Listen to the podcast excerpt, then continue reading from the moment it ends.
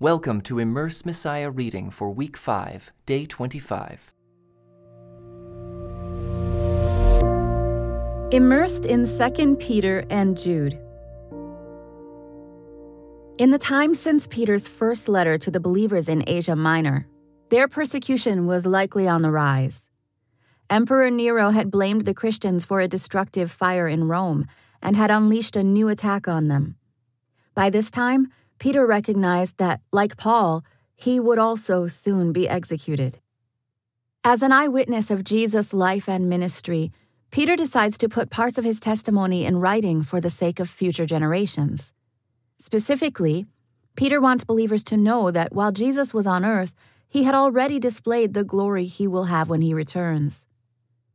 We were not making up clever stories when we told you about the powerful coming of our Lord Jesus Christ. Peter insists that he himself saw the splendor of Christ openly revealed on the holy mountain and heard God's voice declaring Jesus to be his dearly loved Son. In addition to increasing persecution, the churches faced another threat. False teachers had infiltrated their communities. Peter tells the believers to watch out for those who lure back into sin those who have barely escaped from a lifestyle of deception they promise freedom, but they themselves are slaves of sin and corruption. These teachers were leading people into immorality by misrepresenting God's grace as a license for wrongdoing. On top of that, the believers faced still another threat, which Peter addresses in the final part of this letter. Scoffers were saying that if Jesus really was going to come back, he would have done so already. This seems to have been an excuse for licentious living, since there would be no final judgment if Jesus was not coming back. Peter explains that God has a good reason for the delay. His patience allows time for more people to repent. So the believers should persevere in their longing for the new world that will come with Christ's appearance. The new heavens and new earth, a world filled with God's righteousness. Peter concludes by asking his friends to be faithful in living peaceful, pure, and blameless lives. He encourages them to grow in the grace and knowledge of our Lord and Savior Jesus Christ. Notice that Peter's warning about the false teachers echoes the language of a brief letter that Jude had written. Perhaps Peter was putting his authority as an apostle behind Jude's similar warning. We get an even clearer picture of what Peter is saying by reading Jude's letter. Jude was one of Jesus' half brothers, though he humbly calls himself a slave of Jesus Christ and a brother of James, whose name would have been widely recognized, as he was a leader of the church in Jerusalem. It's hard to be certain precisely whom Jude was writing to, since he addresses his readers simply as all who have been called by God the Father. But like Peter, Jude feels an urgent need to address the presence of false teachers in the churches. These teachers were saying that God's grace permits immoral living, and Jude warns his readers to watch out for these teachers because they are destined only for judgment. Those who follow Christ faithfully will instead keep trusting in God, who is able to keep you from falling away and will bring you with great joy into his glorious presence without a single fault.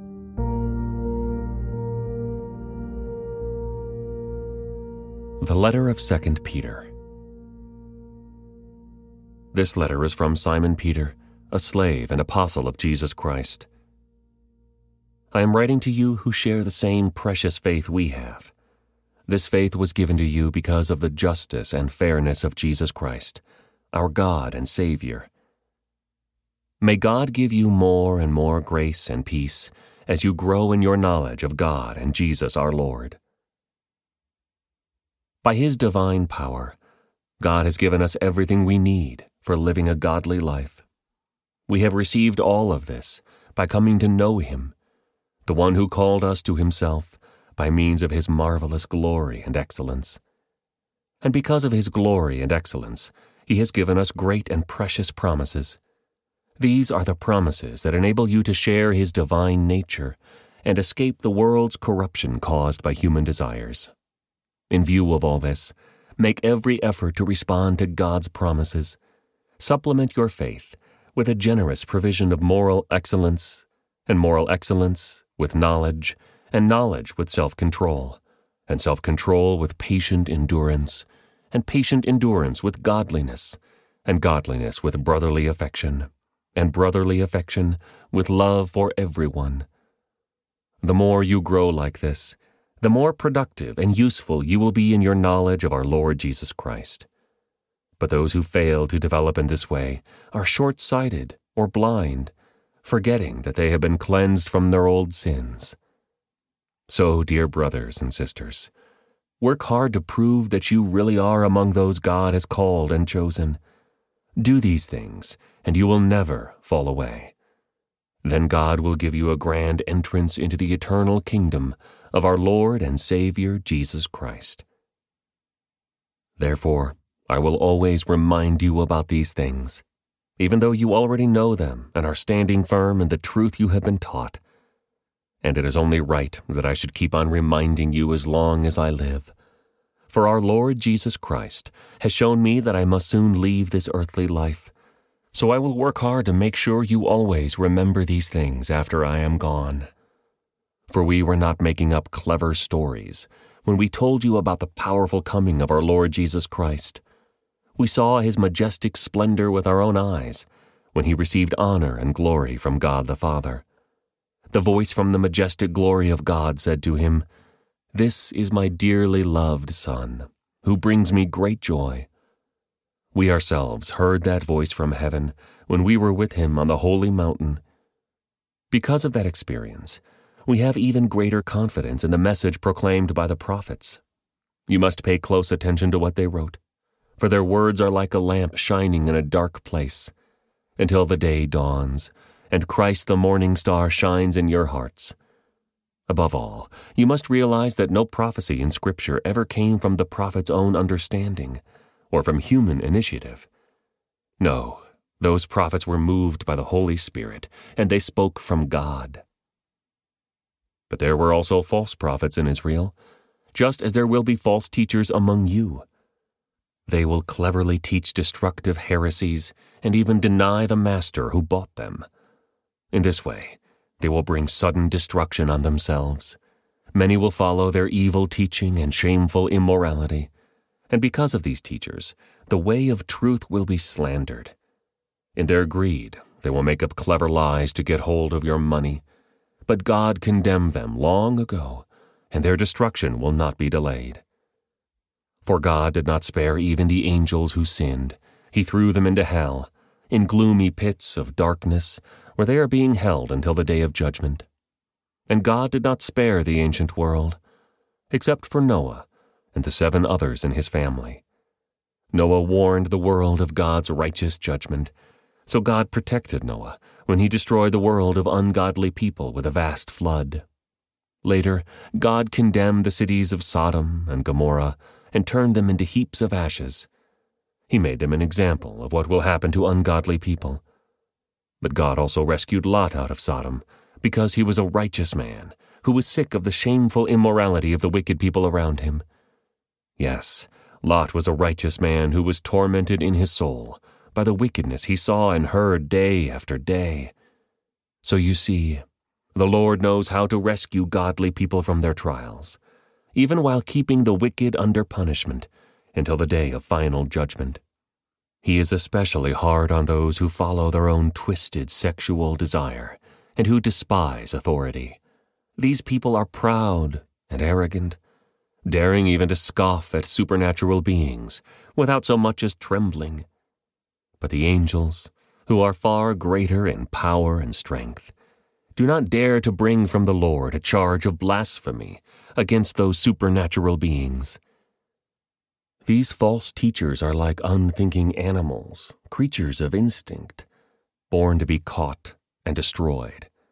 They scoff at things they do not understand, and like animals, they will be destroyed. Their destruction is their reward for the harm they have done. They love to indulge in evil pleasures in broad daylight. They are a disgrace and a stain among you. They delight in deception even as they eat with you in your fellowship meals. They commit adultery with their eyes, and their desire for sin is never satisfied. They lure unstable people into sin, and they are well trained in greed. They live under God's curse. They have wandered off the right road and followed the footsteps of Balaam, son of Beor, who loved to earn money by doing wrong. But Balaam was stopped from his mad course when his donkey rebuked him with a human voice. These people are as useless as dried up springs, or as mist blown away by the wind. They are doomed to blackest darkness. They brag about themselves with empty, foolish boasting. With an appeal to twisted sexual desires, they lure back into sin those who have barely escaped from a lifestyle of deception. They promise freedom, but they themselves are slaves of sin and corruption. For you are a slave to whatever controls you. And when people escape from the wickedness of the world by knowing our Lord and Savior Jesus Christ, and then get tangled up and enslaved by sin again, they are worse off than before. It would be better if they had never known the way to righteousness than to know it and then reject the command they were given to live a holy life. They prove the truth of this proverb A dog returns to its vomit. And another says, A washed pig returns to the mud. This is my second letter to you, dear friends, and in both of them I have tried to stimulate your wholesome thinking and refresh your memory. I want you to remember what the holy prophets said long ago and what our Lord and Savior commanded through your apostles. Most importantly, I want to remind you that in the last days, scoffers will come, mocking the truth and following their own desires. They will say, What happened to the promise that Jesus is coming again? From before the times of our ancestors, everything has remained the same since the world was first created. They deliberately forget that God made the heavens long ago by the word of his command, and he brought the earth out from the water and surrounded it with water. Then he used the water to destroy the ancient world with a mighty flood. And by the same word, the present heavens and earth have been stored up for fire. They are being kept for the day of judgment, when ungodly people will be destroyed. But you must not forget this one thing, dear friends. A day is like a thousand years to the Lord, and a thousand years is like a day. The Lord isn't really being slow about his promise, as some people think. No, he is being patient for your sake. He does not want anyone to be destroyed, but wants everyone to repent. But the day of the Lord will come as unexpectedly as a thief.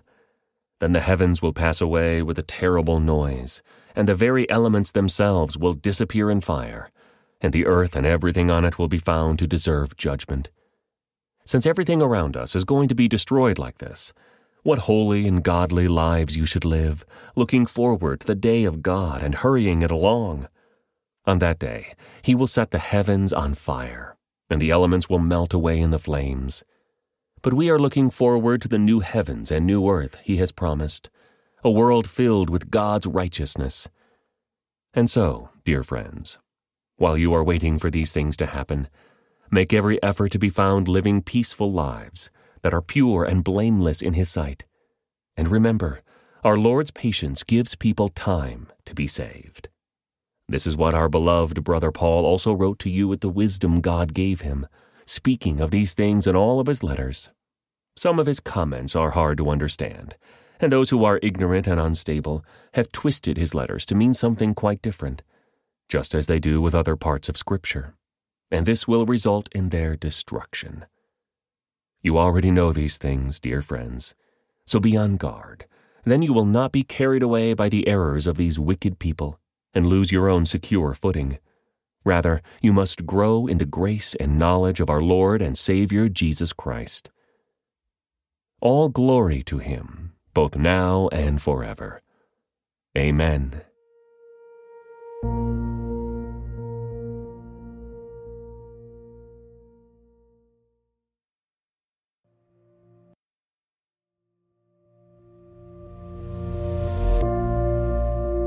The letter to Jude.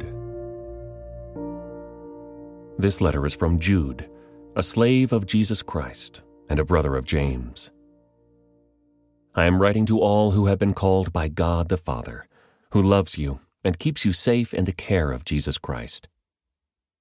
May God give you more and more mercy, peace, and love.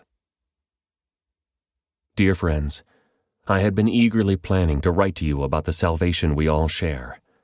But now I find that I must write about something else, urging you to defend the faith that God has entrusted once for all time to his holy people.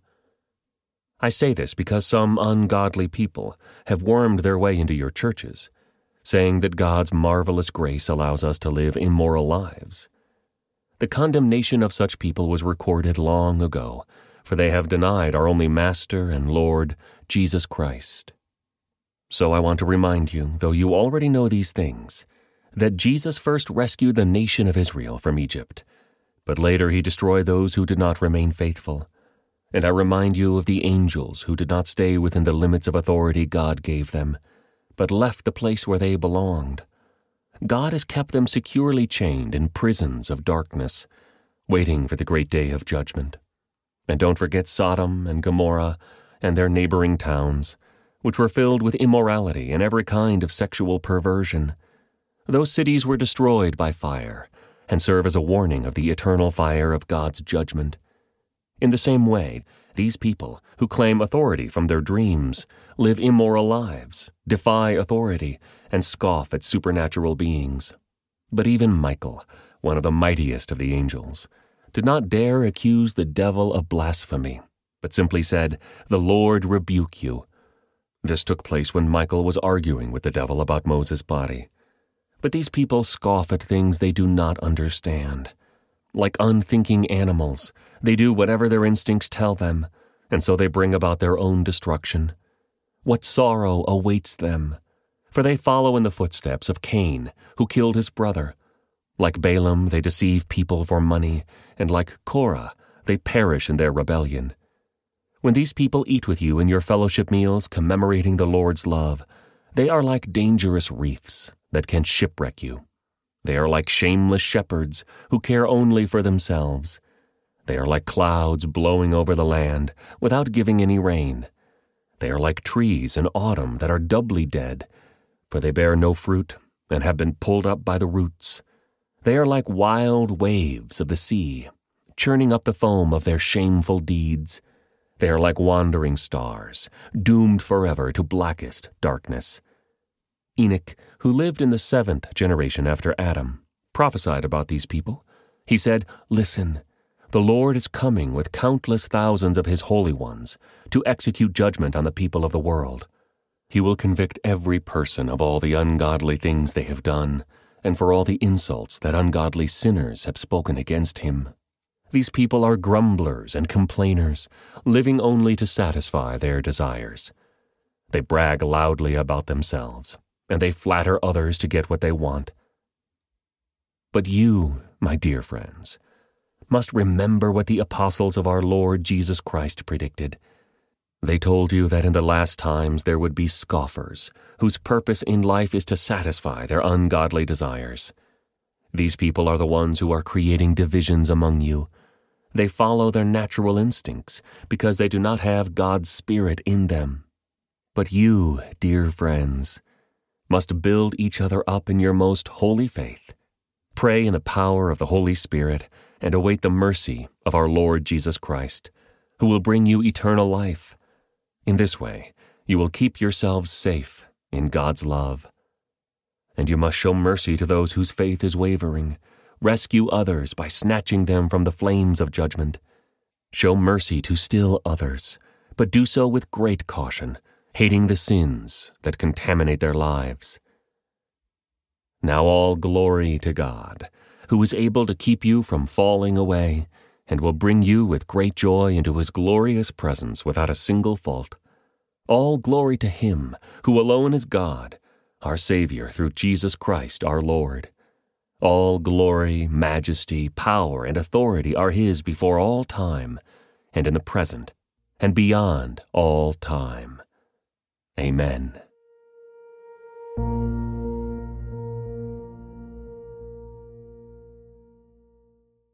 This concludes today's Immerse Reading Experience. Thank you for joining us.